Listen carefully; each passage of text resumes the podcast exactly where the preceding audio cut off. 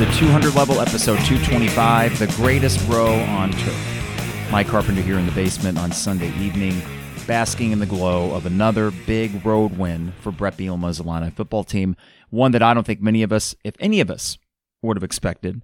I did think that the spread at 14 and a half was probably a bit rich because I was not convinced that Minnesota was in fact the top 20 team that the AP ranking had them at. But nonetheless, that first quarter, and really it was the first quarter and what the first play of the second quarter, when you took the 14 to nothing lead, I guaranteed victory essentially. I'm texting Trevor and Isaac as I, I'm at this rest stop en route to Dave Matthews Band up in Grand Rapids, and I'll get to that in a bit. Um, the highlight of the day, suffice to say, was the Illinois football game and not the concert, but that's a whole other story. And I text them as I'm at this rest stop and say, you know, Illinois is winning this game. And there was this weird calm I had listening to Brian Barnhart and Martin O'Donnell and hearing the defense time after time get stops in crucial situations and thinking, yeah, this is actually an advantageous matchup because you got the 14 to nothing lead. This is not what Minnesota is built to come back from. There are a lot of things we can talk about in this game, namely the defense, which was absolutely incredible yet again. And I know the Rutgers game was a step back for them. I thought they were fine, mediocre, let's say, against Rutgers. Not bad, but they should have been better, uh, despite whatever the offense was doing. But this defense all of a sudden is a top half of the Big Ten defense. And right now, playing like a top four Big Ten defense, which is absolutely bananas when you consider what they did against two pretty good offenses in Penn State and Minnesota. And all of a sudden, the Wisconsin game or the Virginia game, if we go even further back, those look like aberrations. And this is the new norm. Whatever Ryan Walters is doing here, and what I really like that he's doing, is he is aggressive. You know, the Lovie Smith defense, by comparison, was very vanilla, right? And they, when they got turnovers, could be an effective defense, but that was few and far between. For the most part, they kept everything so simple that opposing quarterbacks could really figure things out relatively quickly. Tanner Morgan is not a young quarterback, and yet he was confused for most of the game on Saturday the way that they were disguising Sydney Brown, basically doing the Troy Polamalu thing. And I'm not just saying that because he has an amazing mane of hair. I mean, he really does, though. But he's turned out to be one hell of a safety, and he's playing so well down the stretch here. But when you consider the defensive line pressure, six sacks yesterday, six and a half on the season for Owen Carney, and the other guys like Isaiah Gay, for example, having a, a monster into his Illini career.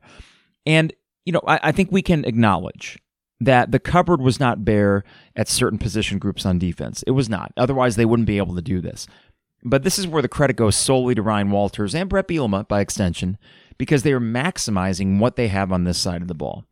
And it's something that none of us could have predicted, especially after the Virginia game, and for that matter, after the Wisconsin game, when it felt like maybe what you did against Purdue and Maryland, those were merely a mirage, and that actually the defense was not all that different from the year before. But no, they are. And talking about, you know, the new norm and what is the aberration, all of a sudden, the Rutgers game kind of looks like the aberration here. And to me, that's the most encouraging thing about what happened against Minnesota. What's the saying about progress? The long, slow arc of progress.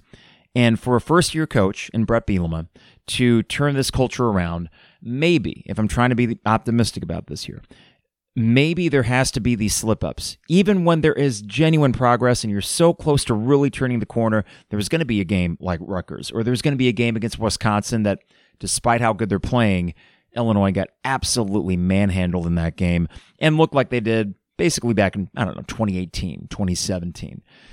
But maybe in this long, slow progress that it's going to take to get this program on solid footing, you're going to have those slip ups. And now all of a sudden, it looks like the new norm is what you did at Penn State and at Minnesota. The truth is probably somewhere in between. The truth is probably somewhere in between those two road wins and the Rutgers game at home. And the offense is the big factor here, which is kind of keeping you from being that much more excited going into that Iowa game as we maybe should be. I mean, to be honest, I don't feel great about getting a win, and I don't even know about keeping in that game, just given the recent history against Iowa. But if the offense could figure something out beyond just two drives a game, maybe we're on to something, right? The good thing is, one side of the ball seems to be figured out And it's a side of the ball that we have not had good, consistent performances from really since Vic Koenning in 2010 and 2011. And even then, they could lay the occasional egg. The second half of the 2011 season, they just lost gas. But in 2010, uh, Minnesota came in here on a cloudy November day, and Vic Koenning's defense wasn't able to corral them, or at Fresno State to end that year, or the 65 points he gave up at Michigan, triple overtime or not. That was not a great defensive performance. But this is fun to watch.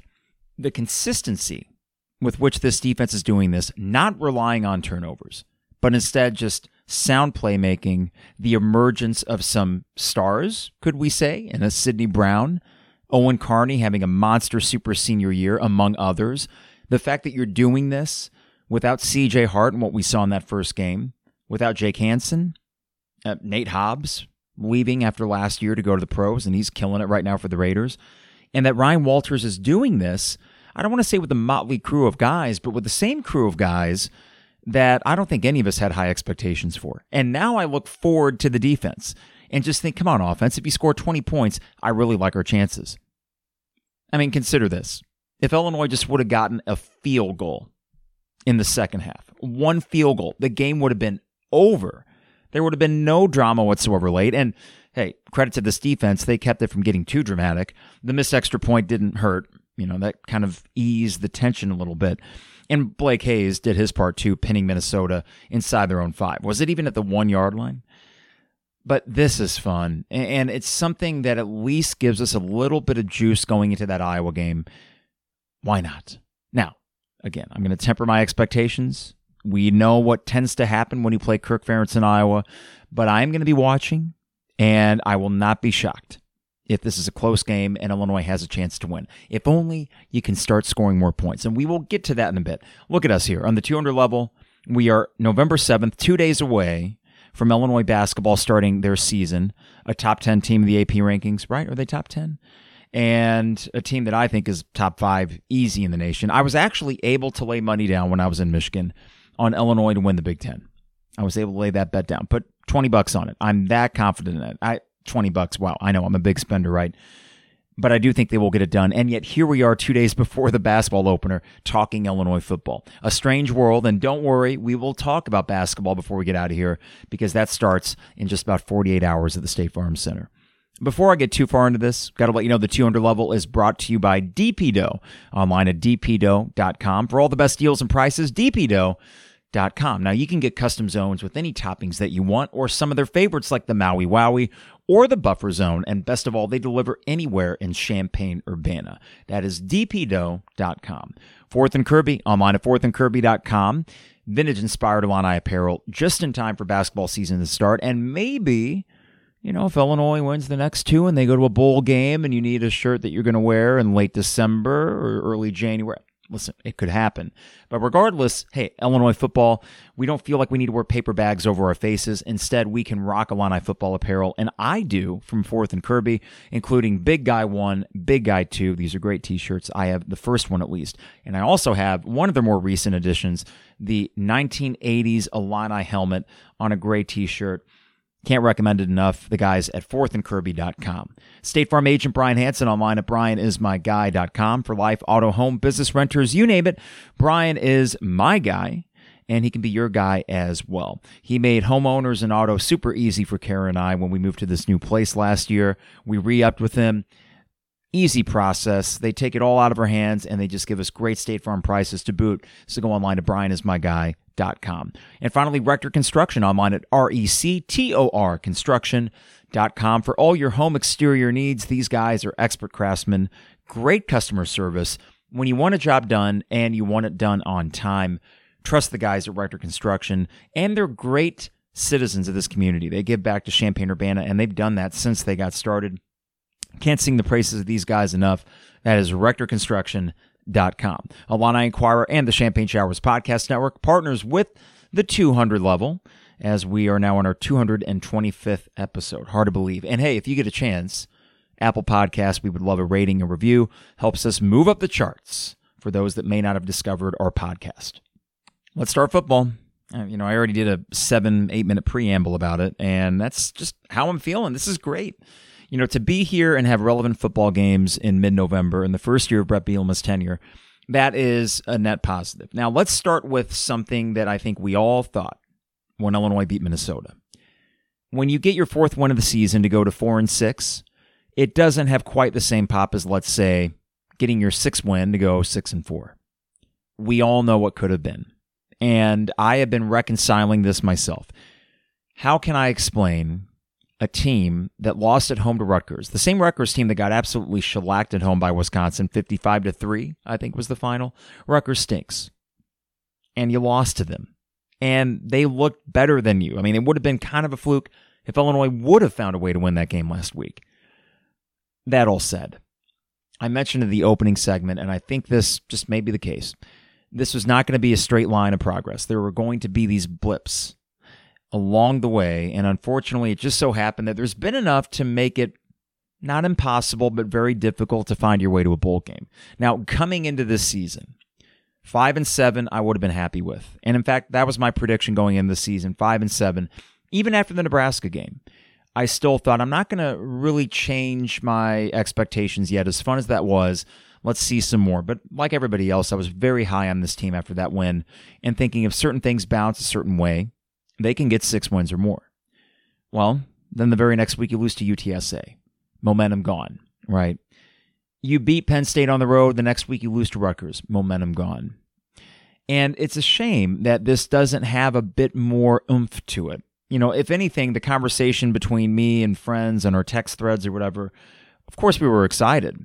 You know, the, my friend Brad, who met me in Grand Rapids for the show yesterday, he was getting ready to park and I was already up in the room and I'm like, yeah, man, I'm just watching Illinois bleed the clock to get the win at Minnesota. And he said, what? And he was like, yeah, you know, he was pumped. Now, that's great and all, but even he said, one of the first things that he said when I met him up in the parking lot as we did a little tailgate action before the Dave show was, you know, why couldn't they have just beaten Purdue or beaten Maryland or beaten Rutgers? So here's how I'm going to reconcile myself to this fact. This team is still flawed. We know that, especially the offense, very flawed. You know, I mean, great running game, but they just cannot get out of their own way sometimes. And I still think the play calling is very suspect. But this is still a team that is not elite in terms of talent. This is still the first year of a new coach. There were bound to be bumps along the way, and it's unfortunate that all of a sudden they're really kind of coming to the forefront now as you are looking at an opportunity to get six wins if you win out. And it could happen. You know, I mean, it's not impossible, but it's not likely either when you consider your recent history against Iowa. And I don't care how bad Northwestern is. It's Northwestern. I'm dreading that game, not looking forward to it. I'll watch it with a sense of dread almost. But regardless, um, this is how it's going to be, maybe. Maybe that's it. Maybe what I did not consider before the Nebraska game, or I should say after the Nebraska game, when I still kept those five and seven expectations. I thought that a five and seven record would be fairly vanilla. That you would beat the teams that you can and you wouldn't necessarily get an upset. Maybe you'd have a minor upset along the way, but it kind of felt like Nebraska, hey, you got a marquee win early, so I don't really need any more marquee wins. Just give me UTSA and Purdue and Rutgers and so on, right? Well, here we are, and with losses to the likes of UTSA and Purdue, Sans David Bell, and Rutgers. Instead, you got road wins against top 10 Penn State and top 20 Minnesota, and another opportunity for a big road win against another top 25 team. Even though Iowa did look fairly sluggish against Northwestern, they're going to be competing for a Big Ten title. This team is a few plays away, and don't laugh, a few plays away from competing for the Big Ten West title. Okay. Good news, bad news. That's amazingly good news when you consider they weren't sniffing anything close to a Big Ten title in the Lovie Smith era. And clearly, there's something about Bret Bielema. He knows how to coach Big Ten football games. And there have been mistakes. The fourth quarter decisions against Purdue and Maryland probably cost you a win. But for the most part, he and his template, his blueprint, it works at this level and it works in this division. So we can take that to the bank we should be optimistic about that. As long as he can accrue talent, then I think we're going to be okay. And I have not been able to say that about Illinois football for a long time. And this is considering all the frustrations. I mean, hell, yesterday, You know, there was a moment where, I mean, maybe it was another third and short with Norwood in there. Or actually, no, I was just referencing in a conversation with Trevor and Harry, sorry, Trevor and Isaac, that overall I'm very optimistic. But it's those occasional blunders, and especially when it comes to offensive play calling, that still have me worried. you know, like, and as an Illini fan, I think it's our natural, it's our default setting as a football fan to worry about the bottom falling out even when things feel pretty good. But I will say the consistency with which they're playing overall in Big Ten games, that gives a lot of reason to be optimistic going forward. So this is just what it is. They're four and six team. Don't lose sleep over it. I mean, you could if you really tried. You could lose sleep over what you could be. Six and four. Could you imagine how good that would feel right now? But you aren't. So what can this team do now to maybe win at Iowa? Well, I'll say that for next week, but I will say if I were to put odds on it, let's call it 20%. I wouldn't go much less than that when you consider what this team did at Penn State and at Minnesota, and when you consider the fact that Iowa's not playing well right now.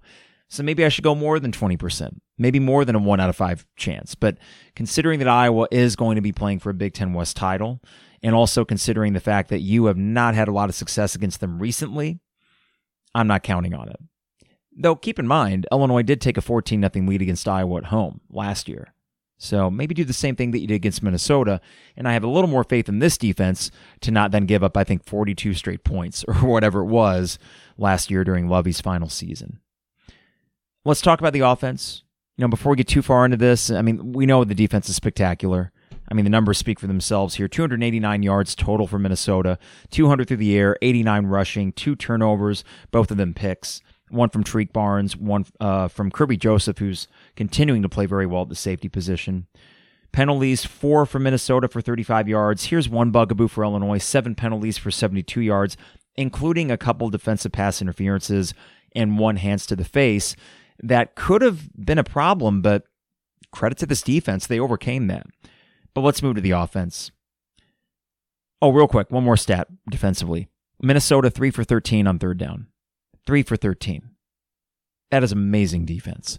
And you could hear the excitement grow with Barnhart and O'Donnell with each third down stop. And O'Donnell's sort of mantra during that game was it's third and long, get off the field. And they learned something from the Rutgers game. I mean, here's a positive, right? After that devastating, eh, maybe that's too big of a word, but kind of, loss to Rutgers, when you had them third and 19 or third and nine, whatever it was, third and long from deep in their territory and you couldn't stop them, and then they have a long drive to take the lead on you. Well, yesterday against Minnesota, it was the complete opposite. You did not let them get anywhere close to that end zone until it was far too late. So they're playing remarkable. This is fun to watch that defense. 21st downs for Minnesota. But again, this is another thing, too. The defense, talk about bend, not break in that second half when they might have been a little bit fatigued. It took Minnesota a hell of a long time on their scoring drive and their other second half drives they had some 15, 16 play drives that bled about six or seven minutes off the clock. They didn't have time. They needed more opportunities, and they're just kind of taking their time, dinking and dunking, running a lot, even though they only got 89 yards on the ground, which for them is a pretty bad performance. So, man, credit to the defense. They kept everything in front of them, sound tackling, and they forced Minnesota to take these long stretches off of the clock. It ain't the prettiest brand of football, and it's not the sexiest. It's not Big 12 run and gun or spread offense stuff, but it can be effective. And it was yesterday.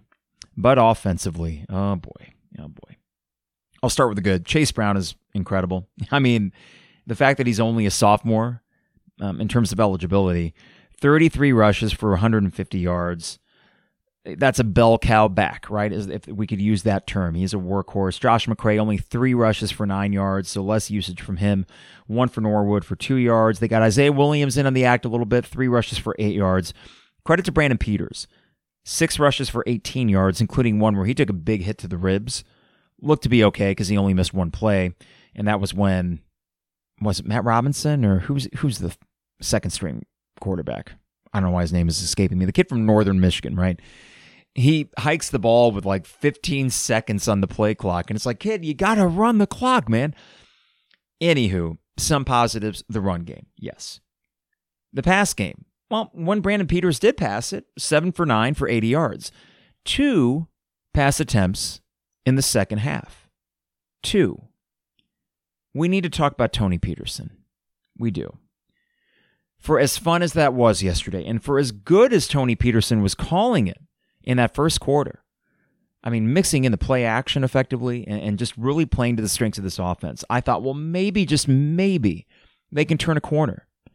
And it wouldn't have taken that much more for me to consider that to be the case. Hell, a couple field goals, you know, like get down close enough. But then instead, hell, there was one situation where you finally got the ball across midfield in the third quarter, and then he decides he's going to run a trick play with Caleb Griffin throwing the ball. When all he had to do was keep running the ball and let James McCourt try a 45 or 40 yarder. Maybe he would have made it, maybe he wouldn't have, but all you needed was three more points to put that game away. And then he decides at that moment to go with some trickeration, and Minnesota wasn't biting. He also got a little bit bailed out from his quarterback. I mean, Brandon Peters' throw and catch to Casey Washington. You didn't score on that possession, but you badly needed to flip that field position. You badly needed to run some more clock because unfortunately you weren't going to score. So this is a Tony Petersen problem, I'm afraid. And there has been regression on offense. And this is despite a very effective run game, which should open everything up for you. And this is also considering that your quarterback play has been atrocious this year. So if you were to say, well, Carp, what do you expect from Tony Petersen when he had Art Sitkowski starting four games, Brandon Peters the rest, and we know that really before yesterday and also the Rutgers game, if we want to consider that, Brandon Peters was god awful, uh, god awful, excuse me. And you've heard me say that plenty on this podcast as well. All that said, though, there's still enough to make this work, to make this more effective. And when you consider how bad Brandon Peters was or how bad Sitkowski looked in certain situations, yeah, there were some awful throws, but you do wonder are they being put in the best position to succeed? And we only have 10 games experience with Tony Petersen, but the results are not promising. You have one of the worst offenses, and this is not hyperbole, one of the worst offenses in Division 1 or FBS, whatever you want to say. And you can look at a lot of different metrics for that total offense, scoring offense, especially for Power Five, definitely one of the worst Power Five offenses. I don't think that should be the case. And you had enough guys coming back where I think that you could have maximized this more. If you were to ask me, well, Carp, how would you call it differently?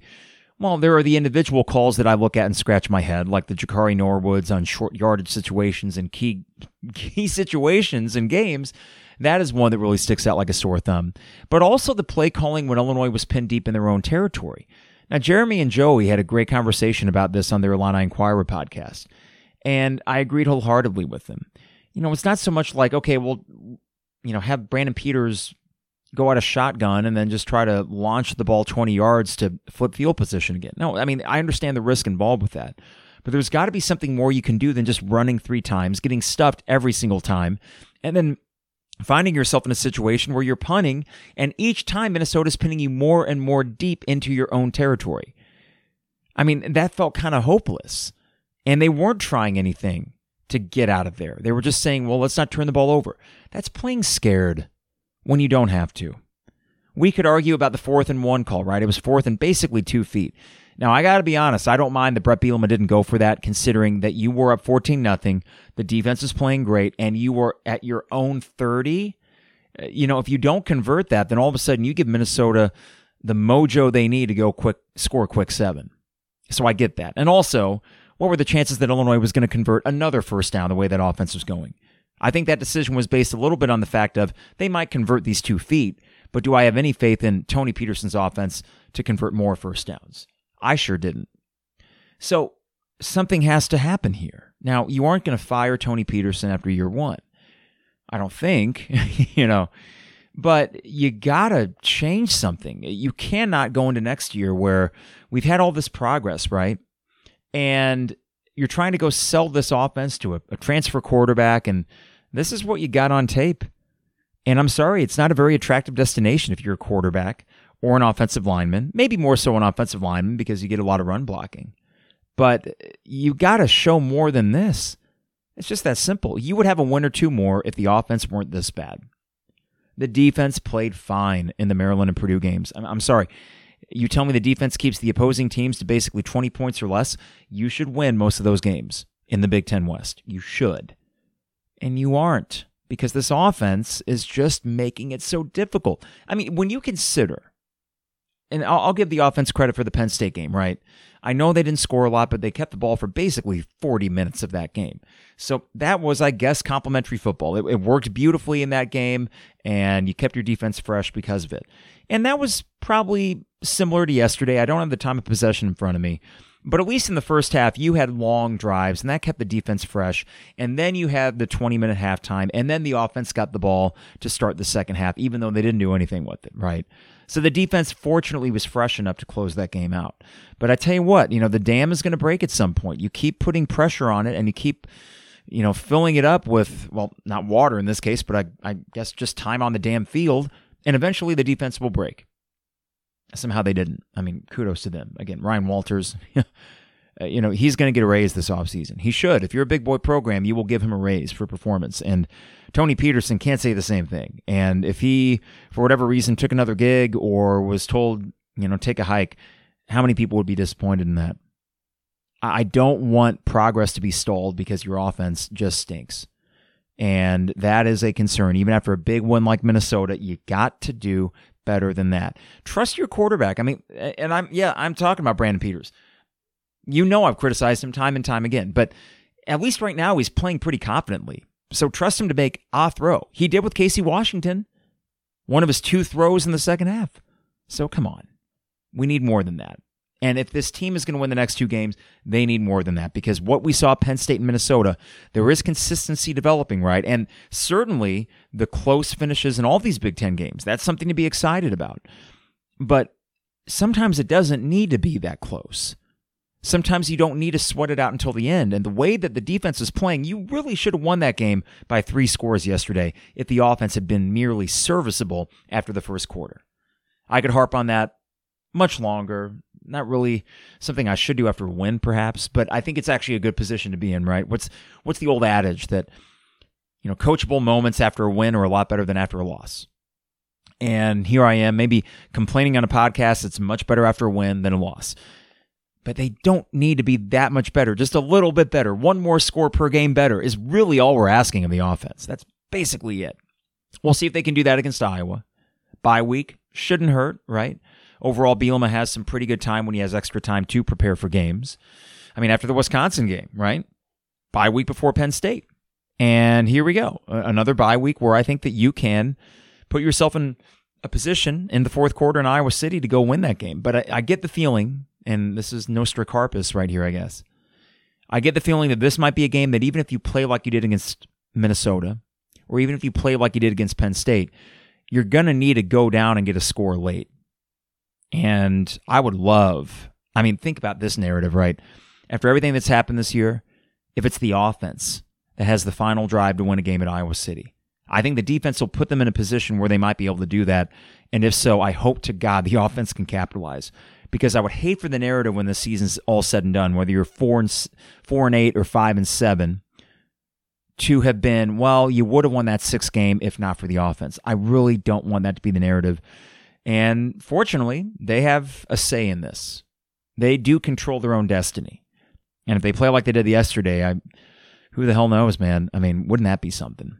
This would feel so much better than the Lovie Smith six and six year. I mean, as fun as that four game win streak was, and the Iowa game was competitive, but the way you lost at home to Northwestern when you could have gone seven and five, and that feels so much different than six and six just the air went out of the sails where I think we all realized, well, unfortunately, knowing Lovie, that was the fluke, right? The four game win streak, that was the aberration. First year for a new coach, it's a lot different. Already has more wins in his first year than any first year Illini coach since Mackovic. I guess Tepper would have went six and six or something like that. Um, so, you know, Ron Turner, winless. Ron Zook, two wins. Bill Cubit, I guess five, but that's an interim role. And then Lovie had three. He was three and nine. So already this is better than many first year coaching experiences at Illinois. That's good. Look at this 30 minutes of Illini football. Can't believe it. Trying to think if I missed anything from yesterday's game. Just awesome. You know, it was the highlight of the day. The, the Dave Matthews Band concert I saw, 77 shows. And you're probably thinking, good Lord, Carp, why, why would you do that? Had a lot of fun tailgating on the rooftop uh, had fun meeting some friends at a outdoor um, kind of plaza area. having a few drinks and, and catching up with people that I usually see in the summer wearing shorts, and here we were wearing coats and jeans. And it was just a bad show. So, hey, you know, Illini football, thanks for salvaging my Saturday. Usually, the old adage that my dad always would say about concerts is that the great thing about a concert is it's a tailgate and then your team never loses. Well, yesterday it's the closest I've ever come to leaving a concert and feeling like my team lost. And it was only thoughts of Illini football that got me out of that mindset and back into a happy place. So who knew that Bret Bielema and this Illini team would save me from Dave Matthews Band? Crazy. That is a first. That is definitely a first. All right, Illini basketball starts in about 48 hours as I'm recording this. No Kofi, and I am bummed. I mean, any op- any less opportunity we get or fans get to see Kofi live is just a bummer. It's it's a stupid rule, and I, I do appreciate the fact the national media figures did pick up on it, and they talked about how ridiculous it is and how stupid the NCAA is. We saw this with Oklahoma State last week. You know, they basically cooperate, and this was something that happened years ago, and not a single player on this team was involved with it and now they're going to miss a postseason after they cooperated fully. And Mike Boynton basically said, all right, well, the lesson is don't cooperate. And I'd say that's true. You know, Illinois did their due diligence in reporting Kofi having sold his player's trunk, and maybe the penalty is less than it would have been otherwise. And you don't want that you don't want them to find out after the fact and then take away wins or something like that. But it is a bummer, but it's also an opportunity. There are two names in particular I'm looking for in this opening three game stretch Coleman Hawkins and Austin Hutcherson. The rest of the guys I consider fairly givens, right? I mean, Trent Frazier, it sounds like he's healthy. I think he's going to be terrific in the super senior season. Andre Curbelo, we know there's going to be the occasional games where he has, you know, seven or eight turnovers or whatever it may be, but he's so spectacular that he will figure it out, and I think figure it out relatively quickly too. So not worried about him. Da'Monte, I mean, hell, Plummer, you know what he is. Uh, there's just a lot of givens on this team, but the two wild cards, for lack of a better cliche, are Coleman Hawkins and Austin Hutcherson. Now, Coleman Hawkins going for 16 and 9 in the second exhibition game, and then Hutcherson, the stat line escapes me, but he was an absolute stud in that first exhibition game. These guys are going to get a lot of tick with Kofi out.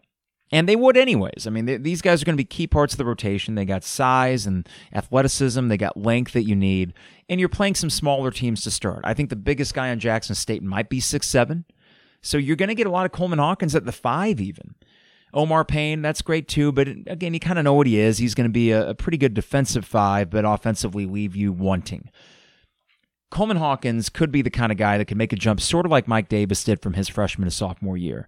And if he were to make a jump like that, then this team, all of a sudden, the ceiling goes that much higher. Because I didn't consider my preseason prognostications about this team, I didn't consider the fact that Coleman Hawkins could become a serious um, contributor to this team or a consistent one. And as good as he's looked in the first two games, well, maybe so. Maybe the light just switched on for him. Hutcherson, the other factor here, right? And that's if he's healthy. If he's healthy, he's going to be good sometimes great. So if this is what we're looking at, right, these three games give us an opportunity to really key in on these guys. And then you could throw Plummer in there too because he's a new addition. They give us an opportunity to see what the supporting cast looks like. Gets them some early tick. By the time you get Kofi back into the mix for that tournament on that Monday and Tuesday of Thanksgiving week, all of a sudden you hope things are just somewhat established with your rotation. And I don't think that Kofi coming back is going to, I mean, fair to say, right? I don't think that's going to necessarily mess with the chemistry of this team. Just a hunch, right? So, overall, as I go to State Farm Center on Tuesday night and check this team out, I am really excited, of course, for the familiar faces, but really excited most of all to see if, even against lesser competition, Coleman Hawkins can repeat what he did in the second exhibition game, or that Hutcherson can find whatever groove he did in that first one. That's what I'm looking at. Uh, you know, this opening week with Tuesday and Friday night games, Jackson State and I forget the other one, Arkansas Pine Bluff, I, another scrub team, and then you get Marquette next week. That's a big one, of course. And the name is a little disconcerting. And the fact that Shaka Smart is up there, that's disconcerting too. That was a great hire for them. He's from the Wisconsin area. He'll find, I think, success up there and he'll find it relatively quickly but I'm going to go with KenPom here. I'm, I'm you know, I'll go with the analytics, which suggests that Marquette is in the 80s nationally, not that great, and that even without Kofi, you should go up there and win. And I think that will tell you a lot about this team. When Kofi's in the lineup, you are a top five team in the nation. When he's not, I still think you're a top 20 caliber team. I think there's enough there. But the one concern that I think we should have, if I'm being honest, when you look back at last year's team, as much fun as we had, especially in late January through early March with that team, the questions remain from earlier that year about whether or not they were always mentally engaged in the game that was in front of them. If this team is engaged and ready to go against Marquette, they're going to win. But I don't want flashbacks to last year of, let's say, Maryland at home or hell, at Missouri, where a lesser team just wants it more than you do. And then the game ends and you're just sort of left thinking, well, what the hell was that? I, I don't want that. I mean, even without Kofi, I don't want an early loss on this team's record. I want feel good vibes for the entire year. And I think if you can overcome these opening three games, you'll get that. I think this team can escape the non conference without any blemishes and enter the Big Ten. Well, you got two games, I think two winnable games in early December Rutgers at home and at Iowa. And I wouldn't be surprised if they go into the new year undefeated. But it has to start with these three games. So this is kind of fun, right? It adds a little wrinkle to the opening three games where Marquette, you would have looked at that name, and even if Kofi were playing, thought, well, that's the first test, right? I'm not sure how much of a test it'll be, but it will at least be much more of a challenge without Kofi. And I think that that is one way that you can build, again, for lack of a better cliche, the character of this team early. There are enough new pieces, and there are still enough pieces from last year where you could revert to some of your worst habits from the early part of last year's team. I don't suspect that to be the case, but I still need it to be proven to me, and they can do that early on. But how cool is this, though, right? Go to State Farm Center. I assume a good crowd on Tuesday night, even without Kofi and Jackson State. Maybe not a sellout like it was for that second exhibition game. Kudos to the ticket office for that. They they got the word out and turned that into a must see event. I mean, to sell out an exhibition game speaks volumes about the hype for this team, but the hype is deserved. And I am ready for these to count. I'm ready to watch, you know, Big Ten Network highlight shows and, and see Illinois smoke Jackson State by 30 and find the, the three highlights of Andre Curbelo with just absolutely sick assist to his teammates because this team is going to be a highlight reel. Uh, as long as they can maintain that consistency and keep that intensity, I'm not worried. I'm not. And I will forego any sort of uh oh until I actually see a reason to go uh oh. All right, there was one more thing to talk about today. Not really to do with Illinois sports, but, uh, you know, I don't think I've seen a sports story blow up like this quite like what we saw Friday with Aaron Rodgers and the whole vaccine thing you know, we've said on this podcast before, uh, you know, I've, I've tried to go back a little bit on the rhetoric because, you know, I don't know how helpful it is to even add to the discussion for something that a lot of people already have their minds made up on with a vaccine thing. But the one thing that I don't like is this sort of new trend.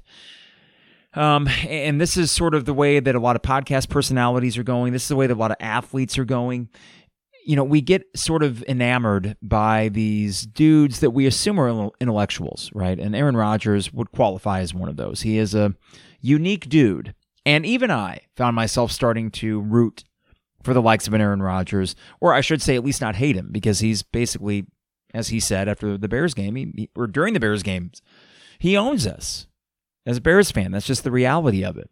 I was starting to sort of like the fact that he was going heel and that he uh, didn't mind being the jerk. I thought that was always kind of there, and I thought, well, just go full heel, Aaron. You know, be that guy. But I found something so disingenuous about his interview on Friday, which was, by the way, if you watch that clip from the Pat McAfee show, he had prepared statements. So this was thought out. This wasn't off the cuff. He was ready to go to talk about all of his grievances with the NFL and, and protocol and, and then his own journey towards building antibodies. According to him, he was immunized, but not by the vaccination, which I, I don't even think that's the correct definition of immunized. I think you need a shot or vaccination to be considered that for any disease. Anywho, I'm not a doctor. I won't pretend to be. Neither should he, though. uh, he said he consulted a lot of people. Uh, the NFL actually said that not a single one of their doctors consulted with Aaron Rodgers. Aaron Rodgers said an NFL doctor told him that if you get the shot, 100% you won't get COVID 19. And they said that's ridiculous.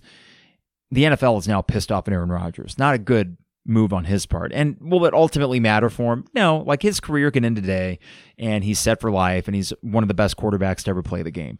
That's not going to change. But he's already had a couple sponsorships go and we'll see if the big one, State Farm, follows. And you might say, well, you know, what is this, Carp? Cancel culture? And I know that word gets thrown around a lot. I know that Aaron Rodgers decided to turn this into a thing about woke culture, which is where he lost me. Because while I admit that sometimes there is a mob mentality that goes after people for rather mundane, silly, um, innocuous things, this is not one of those. To basically perpetuate misinformation, of which there's plenty of that. You can go on Facebook and see a bunch of this crap, anyways. I just didn't expect it from Aaron Rodgers, a guy that I don't think he's stupid. You know, some people say, no, he's a moron. He might not be the most well read on certain subjects, but he's a sharp enough dude that has convinced himself that the moves that he took were the right moves. They were the smart and most medically um, intelligent moves to make, despite the fact that there were vaccines out there that were much more effective than any homeopathic remedy. And for him to go on this diatribe, and that's essentially what it was, don't let the calm way in which he delivered it fool you. That was a diatribe, and that was him just spewing a bunch of garbage out there um, about, I mean, for this, for example, you know, basically saying, um, what is it? Well, if the vaccine is so great, then how come people are still catching it and sometimes, unfortunately, even dying? Find me a vaccine that is 100% perfect. It does not exist. And that kind of talking point is just, I thought, beneath a guy like Aaron Rodgers, but apparently not. And I, I got to be honest, I was more disappointed than anything. This whole thing with vaccinations and athletes.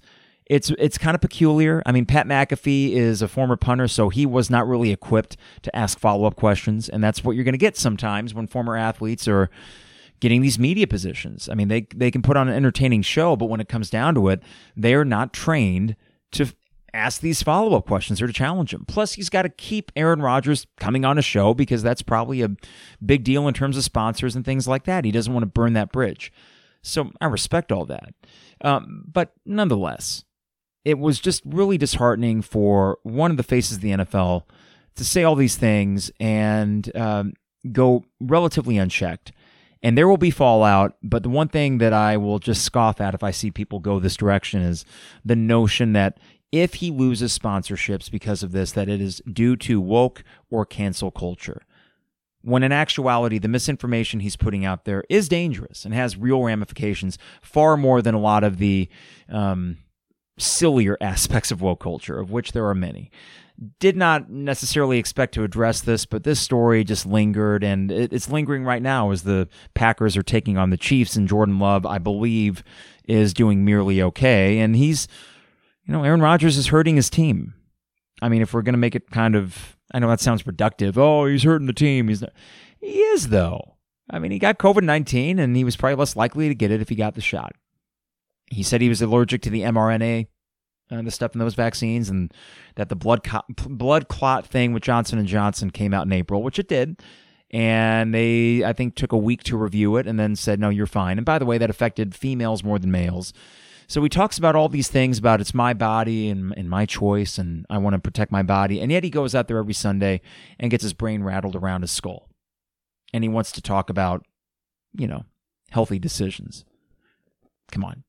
Hypocritical. Don't give me that, Aaron too late for him to get the shot. Um, you know, some people joke that this is what you get when he starts dating a celebrity, Shailene Woodley, the actress, and she's kind of you know new age homeopathic type as well. I'm sure he's a big boy.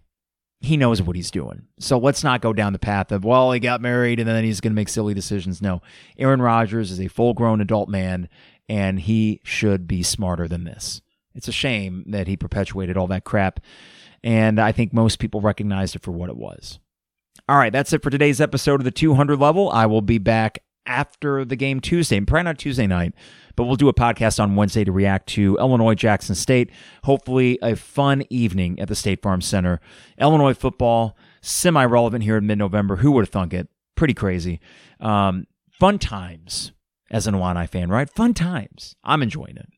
Got to thank DP Dough. I'm on at dpdough.com for all the best deals and prices, and they deliver anywhere in Champaign, Urbana. So you can get a custom zone with any topping you want, or one of their favorites like the Maui Wowie or the Buffer Zone all online again at dpdough.com. Fourth and Kirby online at fourthandkirby.com. And vintage inspired Illini apparel, not just for basketball, but football season. They're still relevant on fourthandkirby.com. Rector Construction, that's R E C T O R construction.com for all your home exterior needs. That's rectorconstruction.com. And finally, State Farm agent Brian Hanson online at brianismyguy.com. Life, auto, home, business renters, you name it, brianismyguy.com. For Illini Inquirer and the Champagne Showers Podcast Network, appreciate you all listening. Hope you had as good a weekend as I did and are, and are enjoying this late little push of unseasonably warm temperatures. It's absolutely gorgeous today, despite the fact that it is dark at 5:15. Ugh, whatever. At least it's light in the morning. I'm an early riser. All right. In the meantime, stay safe, stay healthy. We'll talk in a few days. It is the 200 level.